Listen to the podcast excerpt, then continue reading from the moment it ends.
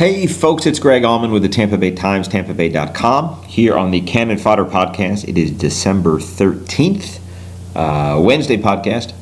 Uh, Bucks were off on Tuesday. They're also off today. Uh, they do get the uh, extra day, the eighth day, to get ready for Monday night at home against the Atlanta Falcons. Um, so, a couple things to get to. Got transactions, got some community events they're doing, uh, Gerald McCoy update. Uh, but anyway, Bucks will be back practicing Thursday. They'll practice Thursday, Friday. Uh, what usually would be their Friday morning practice, kind of that light special teams walkthrough, is Saturday morning. Then they're off Sunday. Then they play Monday night. Uh, lots of Jon Gruden talk this week uh, because he goes in the Ring of Honor on Monday night. Uh, fairly awkward timing, uh, at least for Dirk Koetter, since he's kind of on the bubble in terms of whether he's back and the guy that a lot of fans want to replace him, or, or some fans want to replace him, I should say, is out there on the field uh, at halftime Monday. Uh, so he would do well to uh, have a good first half and not be uh, down by three touchdowns at the half, or it could be a, a fairly bad halftime there at Raymond James Stadium. Um, we'll have lots on Gruden this week. The Times is doing a poll online, uh, and a good poll at that, asking uh, who deserves more credit for the Bucks Super Bowl win in 2002? Whether it's uh, Jon Gruden, who obviously was a first-year coach that year, uh, took them all the way to San Diego and got them the win against his old team against Oakland, or whether it's Tony Dungy, who obviously uh, set a lot of that in motion with the success they had in his years uh, from 96 to 2001, uh, getting them in the playoffs, getting them to championship game, um, but ultimately falling short in the biggest, uh, you know, in the playoffs, which is why he had lost his job. So back and forth between fans. I, I tend to. We had to answer this for uh, for the Times, and I. Uh, I would go with Gruden if I had to. I think they both had a huge role in getting the Bucks a championship. Uh, but I feel like it's so hard. It would be easy for that team to get to the Super Bowl and lose, or to get to the NFC Championship game and lose in Philadelphia. And I think there's a, a big amount of credit due to Jon Gruden just for closing the deal. You know, for for getting those last uh, last wins to close it out. Obviously, the Super Bowl ended up being a fairly resounding victory. Um, I think Tony Dungy did so much to bring expectations of greatness and the confidence that comes with that in Derrick Brooks and Warren Sapp and John Lynch and Ronde Barber and so many of the players that we still talk about today. Uh, but again, I think if you had to shift it 60 40 to give somebody a larger share of the credit, I would, I would do that towards Jon Gruden. Um, will be interesting to see uh, how he is received and uh, what he has to say in the next couple days. But uh, again, we got two more podcasts talk about that. Uh, do want to catch you up on some transactions. Uh, a big name doesn't necessarily impact the team hugely, uh, but the Bucks opted to promote Riley Bullough from the practice squad. Uh, back in August, we talked a lot about Riley Bullough on this podcast. Um, big star during Hard Knocks on HBO. A big part of that. Obviously, missed the cut uh, when it came down to final cuts in the preseason, but has been in the practice squad ever since. Has kind of done the job uh, for three months on the practice squad and gets the call up. Um, they waived uh, a cornerback named Deji Olatoye, uh, which kind of opens the door for uh, Riley Bullough not only to be up, but to be active on Sunday. Uh, that's a special teams role that he's worked hard to get himself into. Uh, if you're a young linebacker in the NFL, special teams is your absolute uh, gateway in terms of getting on the field, making plays. So I'm sure fans will be excited to see Riley Bullough. Just to warn you, he does not have the long hair anymore. If you haven't kept track of things here, got that Joe Dirt nickname in training camp for that long, long hair he had uh, about a month ago, maybe. Cut that hair, is now very short, uh, looks like a different guy almost. Uh, same player, but just doesn't have the, the Joe Dirt haircut anymore. Uh, be exciting to see him step in, kind of get a uh, a three game tryout, if you will, as he starts to make a case for making the cut as a backup linebacker in 2018. Um, and then the other cool part of that is that with him moving up from the practice squad, opens up a spot on the practice squad. Uh, and that spot goes to uh, Nigel Davis, who's a guy who's a local here in Tampa, went to Hillsborough High School, played at USF, uh, has actually done a fair amount as a rookie Um, made the, the cut initially with the Chargers as an undrafted rookie, uh, one of several local players on the Chargers roster at the start of the season. Had 11 tackles in seven games with the Chargers. Got cut. Uh, I think they had depth issues at other positions that had cut him. Got cut, got claimed on waivers by the Giants. Played in two games with the Giants, then got a rib injury.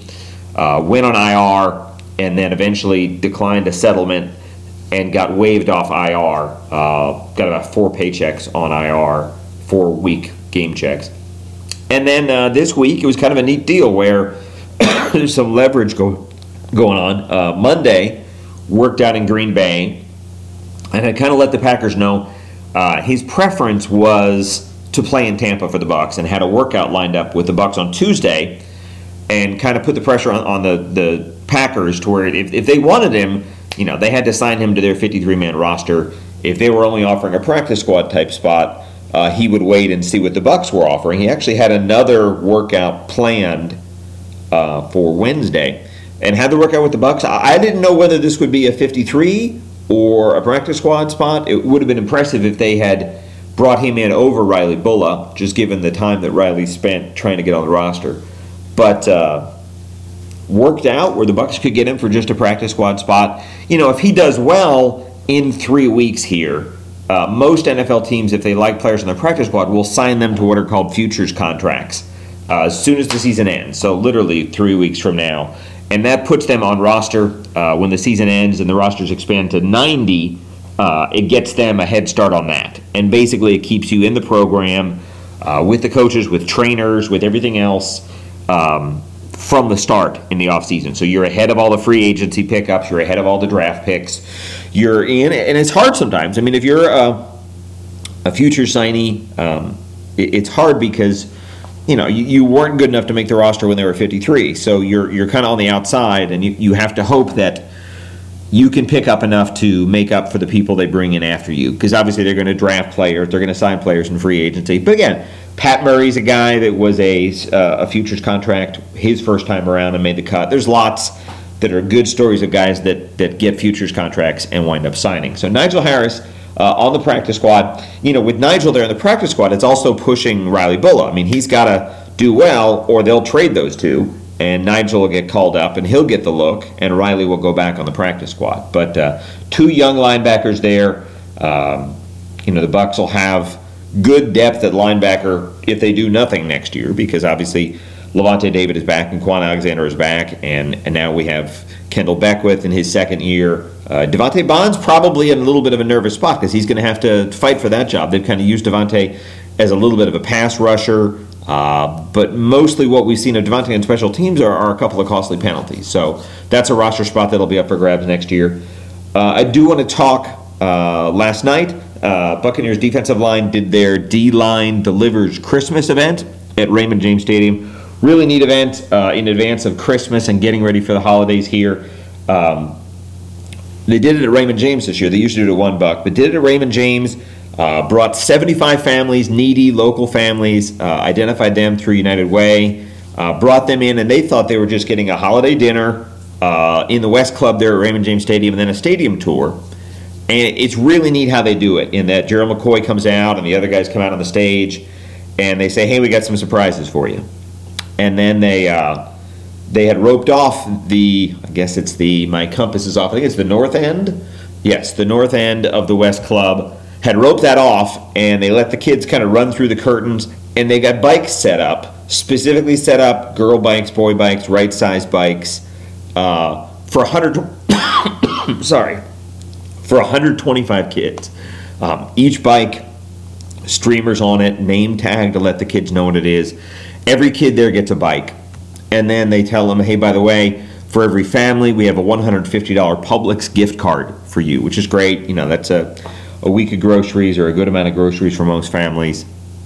And then uh, they're not done. Um, they take them downstairs and they open up the new uh, Buccaneers team store, which is on the, the west side of Raymond James Stadium and uh, each family got two hundred dollars to spend in the team's door. So you can get you know jersey for the kids and a mini helmet or a T-shirt or all kinds of stuff. That that team store literally has everything Bucks related. There's little Bucks Legos. There's tackling dummies. There's hats and jewelry and shirts, everything you can imagine. Anyway, these kids basically get to go have a $200 shopping spree for your kids, for your family there at the uh, team store.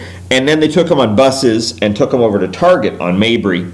And each family had $300 to spend at Target. So, really neat thing. You do the math, and that's a lot of money for these families. Uh, you're talking about $700 or so uh, in gift cards, plus a dinner, plus the bike. Uh, and the Bucks defensive linemen, there's 13 of them that took part in this. Not just McCoy, not just the big guys. Uh, all your practice squad guys are there as well.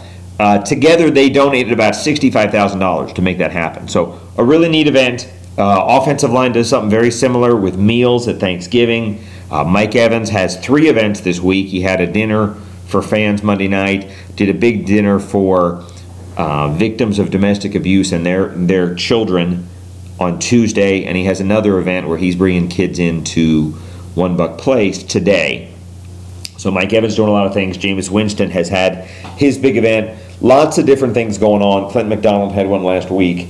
Uh, this is a time of year where they can do lots of events to give back to the community. So a really neat thing to see.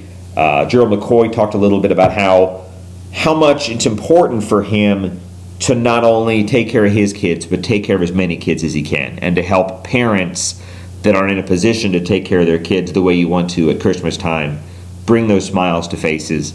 Uh, and I think the guys get a lot out of that. The other note with Gerald McCoy, and I'm burying the lead to get to this 12 minutes into the podcast, but uh, Gerald McCoy says he's not done trying to play in 2017. Um, you know, at the end of the game there Sunday, uh, I think most people had thought that was a season ending injury. Uh, there were reports that it was a torn biceps muscle for him in his right arm. And then Gerald, midday yesterday, posted a workout video. He's lifting weights, trying to do a lot of things. Um, so McCoy is going to try and play. Um, I don't know if it'll be this week. I think he said if there's even the slightest chance he can play, he wants to go after it. So um, what he can do with one arm or one arm and a little bit of the other arm, I don't know. Uh, you could certainly make the case that a one arm Gerald McCoy might be more effective than the 46th guy that dresses on the roster. So I get that. Um, the Bucks will not allow McCoy to do anything if they feel like there's risk of exacerbating any injuries or making things worse uh, with an eye on 2018. So that that kind of is where it has to start. But you know, when the Bucks made the move yesterday, they promote Riley. The, the easy thing to do would be to put Gerald on IR, uh, and they didn't. And it's not to say that they they won't if they decide later this week that it's just not going to happen. But the fact that they cut somebody on the roster rather than immediately put Gerald on there suggests that they are looking at the possibility of not putting him on IR and uh, and going from there. So be interesting to see what happens with that. But Gerald, I think it means a lot to Gerald to do everything he can to try and play, even if he's not 100% and everything else like that. So uh, we'll have more on that uh, tomorrow.